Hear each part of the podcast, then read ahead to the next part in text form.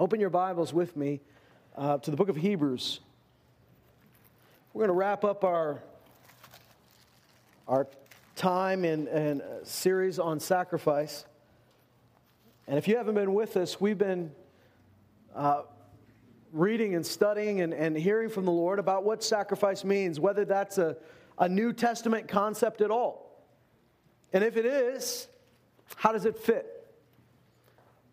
You hear the word sacrifice a lot. We talk about it. Uh, and a lot of believers get confused about what that is because you think back to the Old Testament, there were many different types of sacrifices. And the sacrifices you're most familiar with, likely, are the blood sacrifices, which were offered for sin, for guilt, for atonement. In fact, those were the three that the Bible mentions a sin offering, a guilt offering, and an, atone, an offering of atonement. All of these sacrifices, if you're unaware, you begin to think that here in the new covenant on this side of the cross, that that's part of your life. And you've got to know every offering for sin, every sacrifice for sin has been once and for all taken care of in Jesus Christ. In fact, it's not good for you to think, yeah, but let me add to that. Well, the minute you start, start trying to add to perfection, you take away from perfection. Isn't that right? If you say, boy, this water couldn't be any more pure, this is the purest water I've ever drank, let me make it purer. If it's 100% pure, you can't make it purer, and any attempt to make it purer makes it less pure.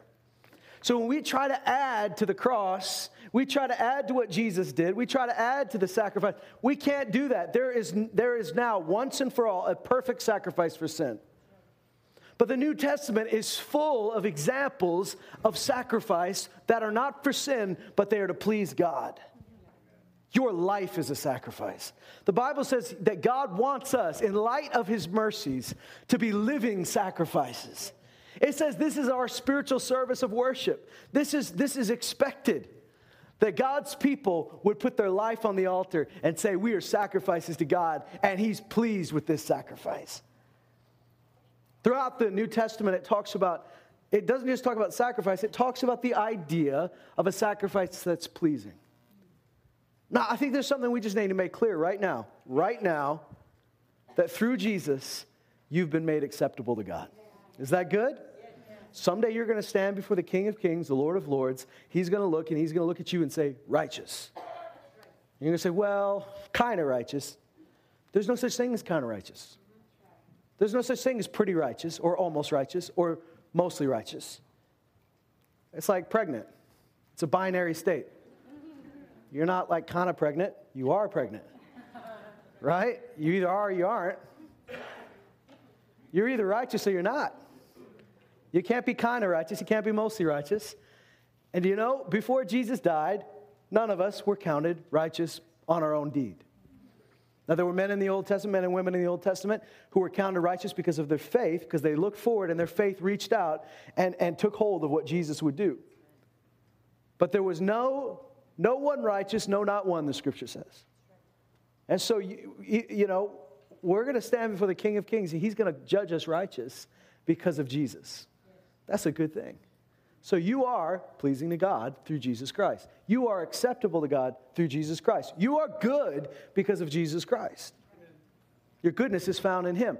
Now, here's the deal just because you're acceptable to God doesn't mean everything we do is acceptable to God. You know that, right? God loves you. He doesn't love everything you do, He doesn't love everything I do. Oh, but I thought I was His precious little snowflake and everything I do is perfect. Well, no. If I go out in the lobby today after service and start punching a guy in the face, Jesus isn't going to say, hmm, or God's not going to look at me and go, well, I love you, so I love that. No, that's not pleasing to God, is it? How many of you know that we were saved not just from something, but we were saved to something? So thank God we're going to heaven. Praise the Lord for, for that life that, that when this body stops, that life goes on. I'm thankful for that. That is, that is the most amazing thing I can think about is that we get to spend eternity with Him.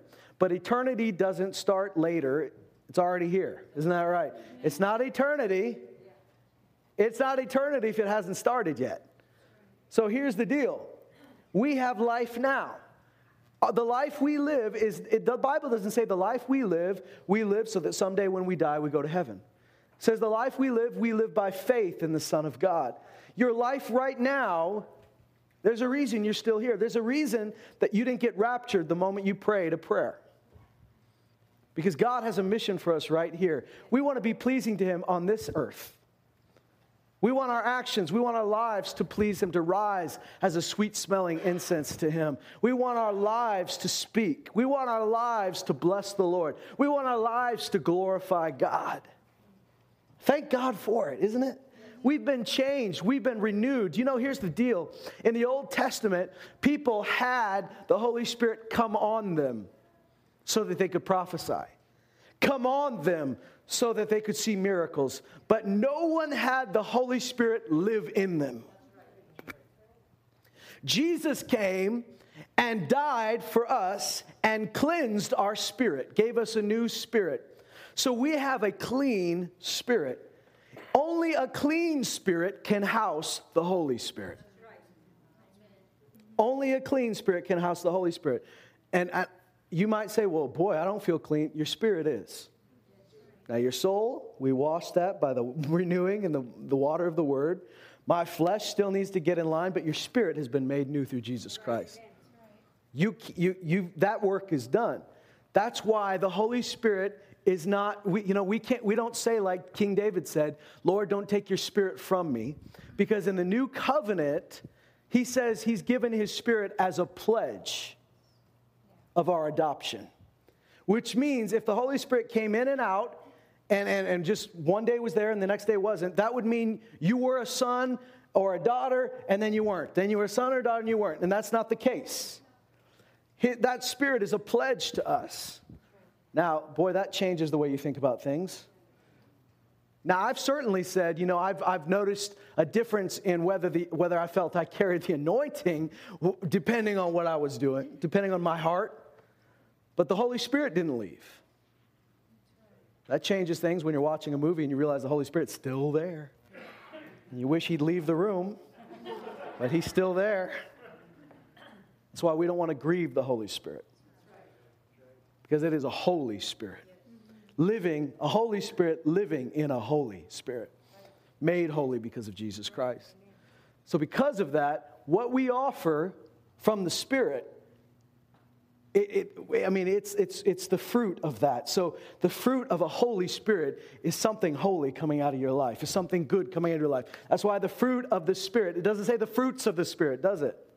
It says the fruit of the Spirit. All of those things are fruit of the Spirit in your life fruit of a regenerated spirit, fruit of the Holy Spirit, love, joy, peace, patience, goodness, faithfulness, kindness, gentleness, self control. All these things are fruit from a cleaned up, holy, new spirit in which the Holy Spirit of God has come to dwell. Those things are naturally flowing. But there's, there's the other part of it, which is, and if you read that section in Galatians, it doesn't start with the fruit of the Spirit, does it? It starts with an instruction for you to not walk by the flesh, but walk by the Spirit. So, because you have the Holy Spirit, you are able to walk by the Spirit, but you still can walk by your flesh, right? And he tells you here's how you know if you're walking by your flesh the fruit of the flesh are evident. And he talks about jealousy and bitterness and strife and anger, all the things. If you notice in your life, you got conflict with everyone. And I'm not talking about the conflict that Jesus had. Listen, Jesus, people didn't like him but he did nothing wrong. The Bible says, it, as, as far as it depends on you, be at peace with everyone. But if you notice that you're mad at people all the time, if you notice that you're, you're bitter at people, you're resentful, this is a fruit of the flesh. This is, this is the canary in the mine that says, you're not living by the Spirit. Because the fruit, when you're living by the Spirit, is that love, that joy, that peace, patience. And, and most of those, if you've noticed, most of those things don't happen just in your alone time. Long suffering. Guys, when I'm just me and Jesus, I don't really have to be long suffering. The Lord doesn't try my patience. Right? Now, some of you are going, maybe He does for me. Well, I don't. What kind of relationship do you have with God? I don't know. I don't feel challenged to be gentle by myself. That's easy. It's when I'm around people that I need to be gentle. It's when I'm around people that I got to be long suffering. It's got it's when I'm around people that I got to be patient. There's it's around people that you got to you got to say I need love right now. I need some joy. I need some peace right now. It's it's in the circumstance of life when you're walking by the Spirit, these things should come out. Now listen, everything that comes out of the Spirit by the Holy Spirit by faith is pleasing to God. Whatever comes out of the flesh is not pleasing to God. That's easy, right? It's easy in theory. Right here on Sunday morning while we're talking about it, that's the easiest thing. It's easy as pie. we just, let's just go home. We're, we're done. We finished it. We, we solved it. It's in the walking it out, isn't it? I want to read you something from Hebrews. Hebrews 11.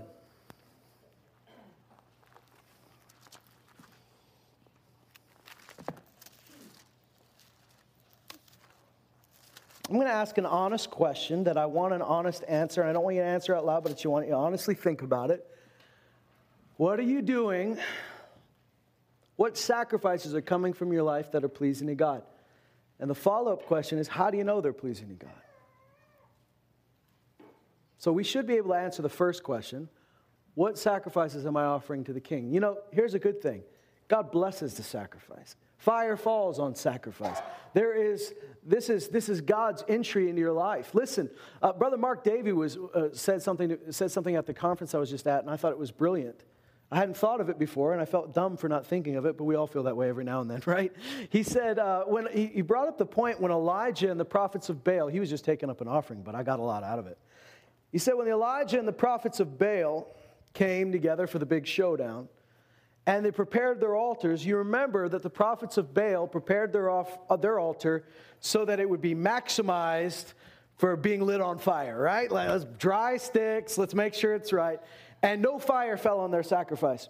But when Elijah said, uh, This is the sacrifice we are doing, he, he, he made a sacrifice, first of all, according to the commandment of God, what a sacrifice should look like. Then he said, Surround build a moat and surround the altar with water.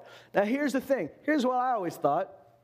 This was just so God could like show a bigger miracle because the fire licked up the water, right? But wait a minute. Fire falling from the sky on command probably doesn't need any souping up. Right? You're not like, well, fire came from the sky the moment you said so and fell right on that spot, lit the whole thing on fire. But could you add a couple special effects to that? I'm not convinced yet. No, nobody's thinking that. But what I hadn't considered, and I thought I was thankful for Brother Mark bringing this out, was that for three years they hadn't had rain. What's the most valuable thing to them? Water. Where in the world did they get water?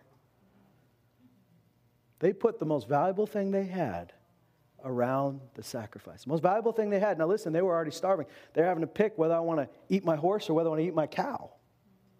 They put that on the altar. Then they put water. The thing they'd done without for three years, over three years.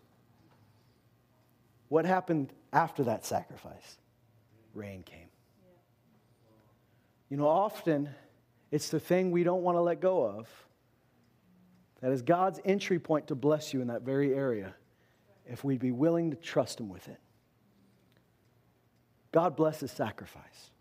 He honors sacrifice. He's pleased by sacrifice, and he's not pleased by sacrifice for the reason that some people think he is. Some people think he just wants to see if you'll suffer for him. He just wants to see you hurt a little bit. But our God is eternally loving.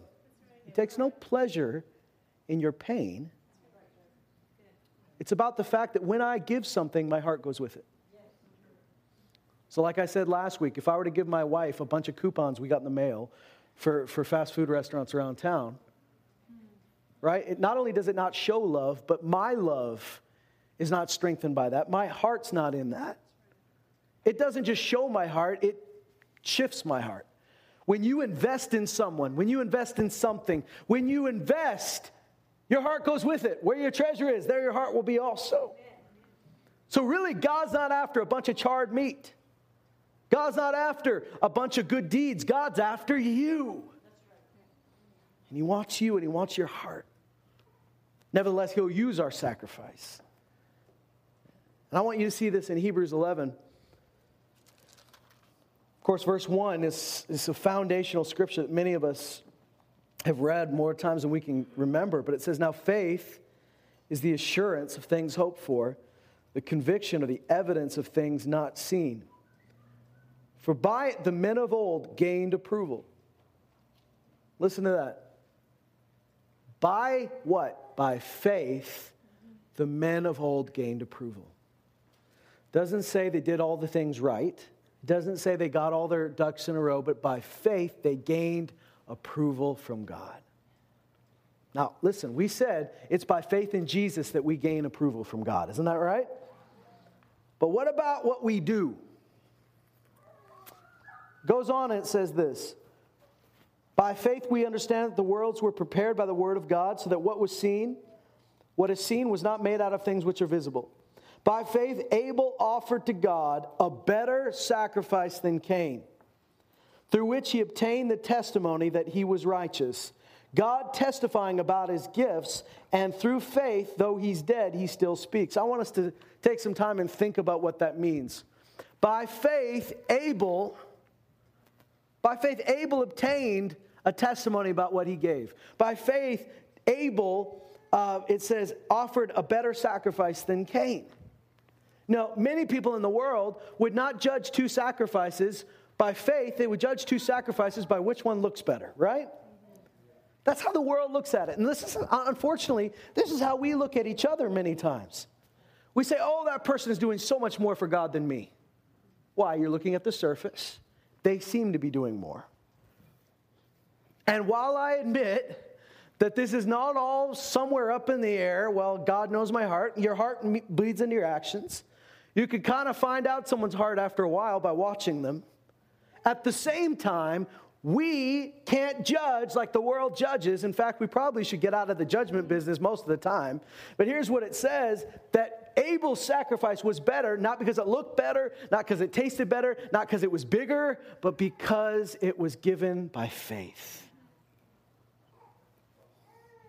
By faith, Abel offered to God a better sacrifice than Cain, through which he obtained the testimony that he was righteous. Isn't that amazing? The first child born outside of the garden was Cain. You know what his name means in Hebrew? Got it. This is Eve's first kid. Come on, give her a break. she had no idea what this thing's gonna look like.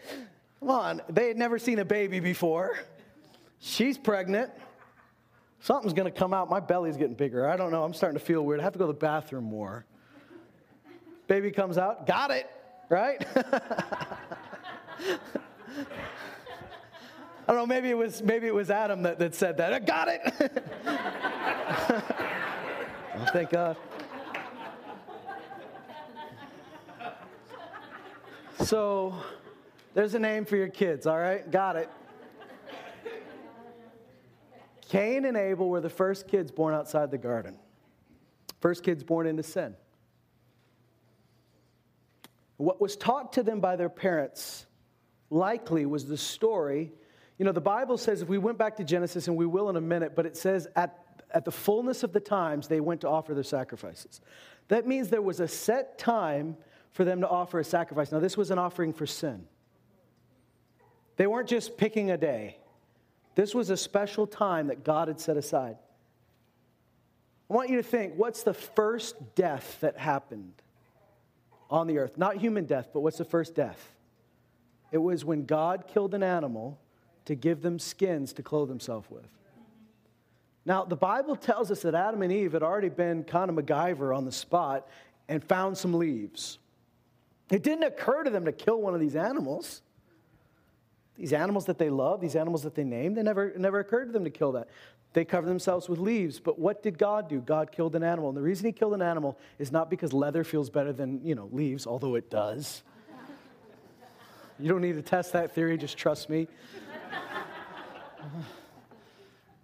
I don't know. We're moving. It's 2016. I'm sure somebody is wearing leaf underwear in the world today, but it just might not be here, thank God. But God gave them these animal skins because blood had to be shed for the remission of sins. It was a picture of Jesus giving his life for us. So, Through that, we understand that God instituted, even before Moses, even before Abraham, God had instituted a, a ritual where they came and offered sacrifice from the blood of animals. Because what does the Bible say? Without blood, there's no remission of sins. It, it is an image, a picture of Jesus covering our and taking away our sins. Because what does the Bible say? The wages of sin is death, right? But the gift of God is eternal life. So, so when there's sin and sin separates us, the only thing that can cover that is death. Thank God now that Jesus has come. Death no longer has a, has a hold on us. We no longer owe a debt to death. Thank God, nobody has to die here because Jesus has taken your death once and for all, including your animals. They don't have to die for your sin. Thank God for that. I'm sure there's some goats over at the uh, various ranches around Lloydminster saying, Thank God that Jesus came, right? Maybe not. I, am overestimating their intelligence. I'm sorry. I watched a lot of cartoons growing up. They seem smart then. So, Adam and Eve learn that it takes animal sacrifice to cover sin. So, God says to them, uh, we're assuming, because the Bible doesn't tell us this, but it tells us at a certain time they went to offer sacrifices. We can assume that they learned offer an animal to God. We don't know why, but just do it. Let's look in Genesis. Abel's name, by the way, means breath. Not, not the ruah breath, which we associate with spirit, but just breath like, like the scripture would say, isn't life like a breath? It passes. Could be that Adam and Eve were beginning to realize that because of the curse, because of sin, life was now very short. I don't know. But they named Abel breath. Turns out his life was short. It's just not for a good reason. Cain and Abel, and this is Genesis chapter 4. Verse 1 says, The man had relations with his Eve, wife Eve. She conceived and gave birth to Cain. And she said, I have gotten a man child with the help of the Lord. I got it. got one. And again, she gave birth to his brother Abel. And Abel was a keeper of flocks but Cain was a tiller of the ground. You need both, don't you? You need both. That's great. Nothing wrong with Cain's chosen occupation. That's good. It's his sacrifice that had an issue. It says, so it came about in the course of time, and that's where it says in the Hebrew, in the fullness of time. So we can assume from that, we can infer from that, that it's talking about a certain time that they were supposed to bring sacrifices. It was that time of the year or whatever that they brought an offering to the Lord. Cain brought an offering to the Lord of the fruit of the ground. Now, there's nothing wrong with him sacrificing what he has. The only problem is he's not doing it in obedience to God. He's got a better idea than God. God said, I, I need you to offer these animals. Cain says, eh, this is what I got. It's good enough. It'll work. God will, God will take it. How many of you know that and I hope we all say this, but how many of us know that we know a lot less than God? Right? And, and, and so many times we wait, God, explain it to me and I'll do it. If our kids did that, they'd probably be dead by now if they just waited for an explanation all the time. Sometimes you got to say, Get out of the road. Why? Just get out of the road. I'll tell you later. And you save their life. Don't drink that. Why? It tastes, it's bleach. Don't drink that right? This is common sense to us, but not to them. There are things that God knows that we don't know, and we can't live life just saying, well, I, this makes sense to me, and God, if you explain it to me, I'll do it your way. Why don't you just do it His way because He's God? That's right. And let's just settle from the beginning. He knows more than we do, and He loves us. God's not a great prankster in the sky. He loves you. So anything He tells you, it's because He loves you. But Cain, what could he have done? He could have easily taken the fruit of the ground, taken it to Abel, and said, Let's make a trade. I need an offering for the Lord. I give you what I have, you give me one of those. Do you think Abel would have turned him down? No. But he didn't. He had a better idea. You see, faith and obedience go hand in hand. Obedience comes from faith. Right? We're talking about trusting God when you don't know why you're trusting God, right? We're talking about trusting God when you don't understand why He told you to do it that way. That's why obedience is evidence of faith, because when you obey God and you don't get it, you're saying this I trust you. I trust you. I don't know why you said that, but I know you're right and you're good and you love me. And so I'm going to say yes. Not because it makes sense, but because you said so. I mean, how many times in our life have we done something that didn't make sense, but we knew it was God, so you just did it? Oh, you'll be blessed if you live life that way. You'll be so blessed if you live life that way. Hey, you'll have challenges too, but thank God He's with you. And when you do it His way, thank God there's not a challenge in the world that you can't overcome. He says, Cain brought an offering to the Lord of the fruit of the ground. It was not what God told him to do. But Abel on his part, also brought of the firstlings of his flock and of their fat portions, which is what God had said. I want the fat ones, I want the best ones. Abel brought, the best of what he had. And the Lord had regard for Abel and for his offering. But for Cain and for his offering, he had no regard. So Cain became very angry, and his countenance fell. Then the Lord said to Cain, Why are you angry? Why has your countenance fallen? If you do well, will not your countenance be lifted up? And if you do not do well, sin is crouching at the door and its desires for you, but you must master it. Now, this could be a confusing section of scripture until you understand this God loved Cain. God, Abel wasn't his favorite. God loved them both. So, what's God doing in this moment? He's saying, Bud, you made a mistake, but you can fix it. You can fix this. What does he say? He didn't say, You messed up, Cain, too late. No, there's no chance. What did he say? You can do this. If you go back and do the right thing, won't you be happy? He said, Look, obviously, you know right now, your heart is witnessing to the fact that, that what you did was not in faith, that it's not pleasing. So, what is God saying? Hey, if you go back and do the right thing, it'll be better. Thank God, God is a God of mercy. I've had this conversation with God. Have you? Where, where I say, God, oh man, I thought this would work out and I blame you for this. And he says, Well, I didn't tell you to do that. But guess what? Go back and do it. Mm-hmm. Things will be better. God says, if you, if you go back and do it right, won't your countenance be lifted up? Won't you be happier?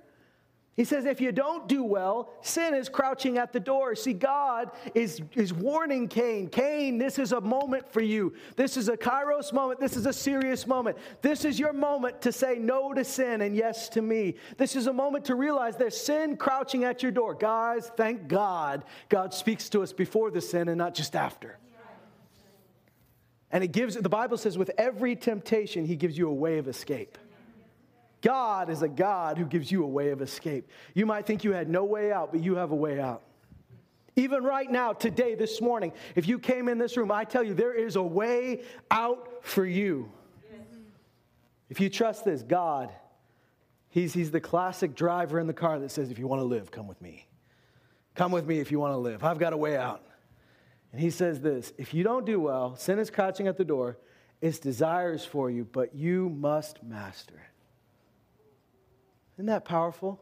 God says He could master this. You can master this sin. This is, this is the, these are the first kids born into the curse, and yet God is saying to them, sin doesn't have to control you. You can master this. Even in the Old Covenant, He says, You can master this. Verse 8 Cain told Abel his brother, and it came about when they were in the field that Cain rose up against Abel his brother, and he killed him. You know, the rest well, let's just read a little bit more. Then the Lord said to Cain, Where is Abel your brother? He said, I don't know. Am I my brother's keeper? And God said, What have you done?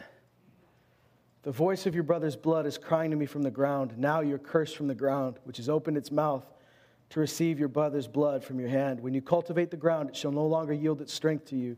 You shall be a vagrant and a wanderer on the earth. And Cain said to the Lord, My punishment is too great to bear. Behold, you've driven me this day from the face of the ground, from my, your face I shall be hidden. I shall be a vagrant and a wanderer on the earth, and it shall come about that whoever finds me will kill me. You know, the thing is, is that Cain pronounced that curse over himself. God didn't say you have to be separate from me. Cain said that. God did not pronounce death over him, even though it was death he deserved. But what, what was supposed to be a blessing to Cain became a curse to Cain because he refused to walk in faith and instead walked in disobedience. So, the very thing which was supposed to be a blessing to him, the ground, God, you know, we, we look at this and say, well, maybe Cain should have done the same thing as Abel. Maybe he should have raised flocks. No, he was doing the right thing. Somebody had to grow some vegetables. He's doing the right thing. He just did the wrong thing in his sacrifice. But now, the thing that was supposed to be a blessing in his life because he refused to repent, even there, God asks the question What have you done? Where's your brother? God knows the answers. What's he trying to do? He's trying to get to Cain's heart. But Cain refuses. Cain keeps backing up. Listen, I'm telling you here today, thank God there has already been a sacrifice for sin. But I ask the question of God because the book of Hebrews says that we are learning what is pleasing to God. And I want my life to be pleasing to Him. I want my sacrifice to be pleasing to Him. And I found out that not every sacrifice is pleasing to God because not every sacrifice that I offer is offered in faith. Sometimes I do things because I think it's a good idea. How many of you have done something that you thought it was a good idea and you just hoped that God would bless it later? I've done that. You know, I believe that God sees a good heart. And there are things you did in faith. Now, listen, I'm not telling you to be so risk averse that you are afraid to do anything because what if I do the wrong thing? Absolutely not. When you're walking in faith, you'll find that the fruit of your life is good. And there'll be things you do for God, and it'll take risk and it'll take a chance. And even if you stumble and mess up a little bit, God says, That's good, that's okay. I'm just glad you did it. I don't want you to hear this today and be so petrified. What if my sacrifice is wrong? What if it's not right? Forget this. The question is are we walking in faith? Is your ear open to God? Are we doing what we think is right or what He thinks is right? You know, the Bible says, and uh, says it in more than one place, that God's not just looking for sacrifices. David said that. He says, You sacrifice you're not looking for. You're not pleased with it. He said, If you were pleased with it, I'd offer it to you. But what you're looking for is a broken spirit and a contrite heart. Does that mean David stopped giving sacrifices? No, he still did. But what he's saying is the point isn't the sacrifice, the point is the heart. That's what you're really after. He said, You're not just pleased by the act, you're looking for the heart which is what Cain found out. God's not just looking for what you're doing. And let me tell you right now, thank God for what you're doing for the Lord. But if there's not the heart of faith behind it, you're burning yourself out. God's not looking for your action, He's looking for you. And you, when He has you, He'll get your action. When we think, let's just do, do, do, do, do, and we're just trying to do enough for God, First of all, are we doing are we trying to do it so that we can be accepted by God? Because if we're doing that, we're trying to compensate for Jesus' sacrifice. And that's a failing.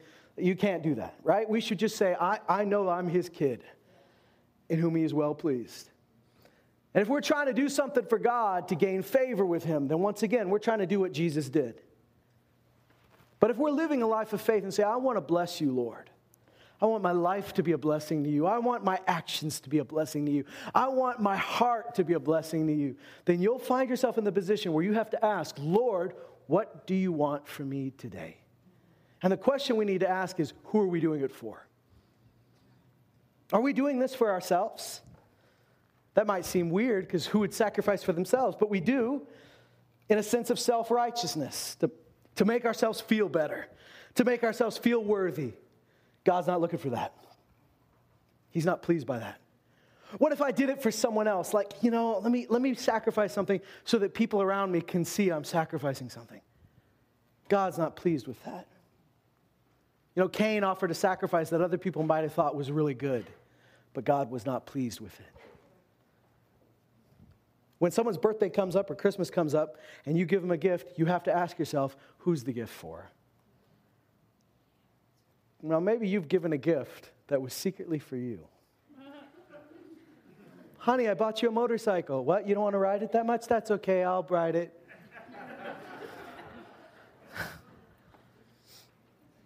These two are always trying to surprise me with stuff. Not all the time. Tia's changing. They're always trying to surprise me, and I'm like, I don't like surprises.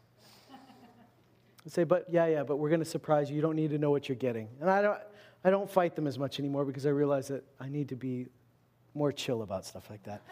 but I say, guys, I get joy out of anticipation. So just let me know now what I'm getting. and I've used this line, and I admit it was manipulative, but I've used this line Isn't the gift for me? Don't you want me to be happy? This is what makes me happy. And I, I'm here to tell you it doesn't work. If you're thinking about trying that, doesn't work. But we've all given a gift that was really more for us than for someone else. Maybe you haven't, I have. Here, you like this. You don't? Well, we can use it together. Things like that. I've given Tia gifts, which was like a, you know, a trip somewhere. And as much as she liked it, I liked it a lot more, I think. well, who are we giving it for? We're giving it to God because if you're giving it to God, you got to know what's pleasing to God. Yeah. Faith. Without faith, it's impossible to please Him. You know, it, what's interesting is it doesn't say that faith is what pleases God, even though faith does please God. Faith isn't the end of the story. It says without faith, it's impossible to please God. So it's not faith alone that's the pleasing part, it's what you do in faith and by faith that is pleasing to God. You can't please Him without it. Now, here's what He says in Hebrews 13. I want to read you something.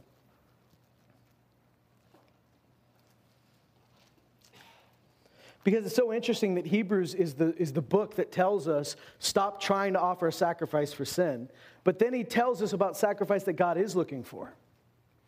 And he says this, or she says this, we don't know who wrote this. You might have your opinions, I have mine.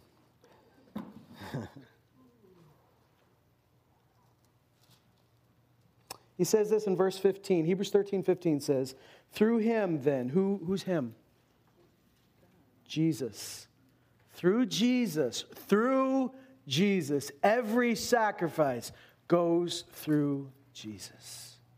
What does it say in, in, in, in Peter's letters? It says this that we are part of a, a living building, living stones that make a building in which spiritual priests, so we're the stones and we're the priests, offer sacrifices. We're also the sacrifices. And we make the sacrifices made acceptable to God through Jesus Christ. Here's the good news as flawed as your efforts are, as, as, as childlike as they may be sometimes, and, and just like a little kid trying to learn to walk, you don't get mad at the kid for stumbling a bit. You don't get mad at the kid for not being perfect at it. You're just glad they're trying. Just in the same way, sometimes we bring things to God that we, we look back and we go, I can't believe I tried to offer that to the Lord. Oh man, how flawed, how much I've matured since then. But what God was looking for was the heart behind it. And He says, It's made acceptable to me because of Jesus. I see your sacrifice through Jesus, therefore it is good. He says this Through Him, then, let us continually offer up a sacrifice of praise to God that is the fruit of lips that gives thanks to his name. There's the sacrifice God's looking for your praise, your thanksgiving. Then he goes on and he says, And do not neglect doing good and sharing, for with such sacrifices, God is pleased. So, this isn't the exhaustive list of what pleases God, but we know this does please God. How do I know what pleases God? I ask Him, God, what pleases you? I look, here's what He says Praise me, I like that. Thank me, I like that. Share, I like that. Do good, I like that. And when I do it in faith, it's pleasing to God. If I'm doing it so that you think I'm a better believer, that doesn't please God. If I'm doing it to, to assuage some sense of guilt I have, that doesn't please God. If I'm doing it to make myself feel better about myself, that doesn't please God. But if I do it out of faith and say, God, there's nothing I've got that would be worth anything if it weren't for you, but every good and perfect gift comes from you and it comes through me. So, what I'm doing, I trust you that this is going to turn out good you're going to like what I'm doing. You remember the scripture in Ephesians that says this We are his workmanship, created in Christ Jesus for good works that he has prepared beforehand that we may walk in them. This is what's beautiful about that verse. I am created for something. and something is created for me. And when those two things get together, good things happen. Everything good in your life, God's already set it up for you. It's just like when you, you, you, you know, downstairs, they're, they're helping the kids make nice things that they'll bring to their parents and say, Look what I made. But somebody set them up for it. So much better when God does it. God has already seen your life and He put things in front of you and says, This is what I want you to do. I made you for this and I made this for you. And here's what I'm asking faith starts with hearing and hearing the Word of God.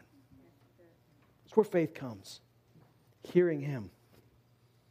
Hearing, him, hearing the Word that we're reading today, hearing His Word by His Spirit.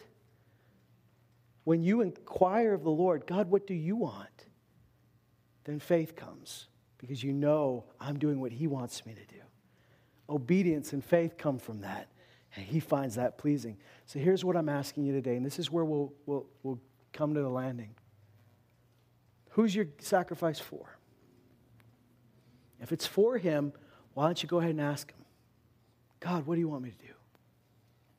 If we remove all of the other, in all of the other reasons for doing something, remove the, the need to please other people, remove the need to make yourself look better or feel better, remove the need to cover up some sense of guilt or shame, and then just work from a pure place of knowing I'm already pleasing to God. So my work is not to make myself pleasing because I already am. My work is from a place of being pleasing to God. Everything Jesus did, he did from a place of already being pleasing to God. Isn't he our example? Jesus didn't do one thing, not one thing, to make himself righteous. He was already righteous. Jesus didn't have to do one thing to, to get back God's pleasure, he already had it. Do you see what a man can do when he knows he's pleasing to God? what a woman could do when she knows she's pleasing to God. When you know you're pleasing to God, you know you're capable of doing things that are pleasing to God when they're done in faith.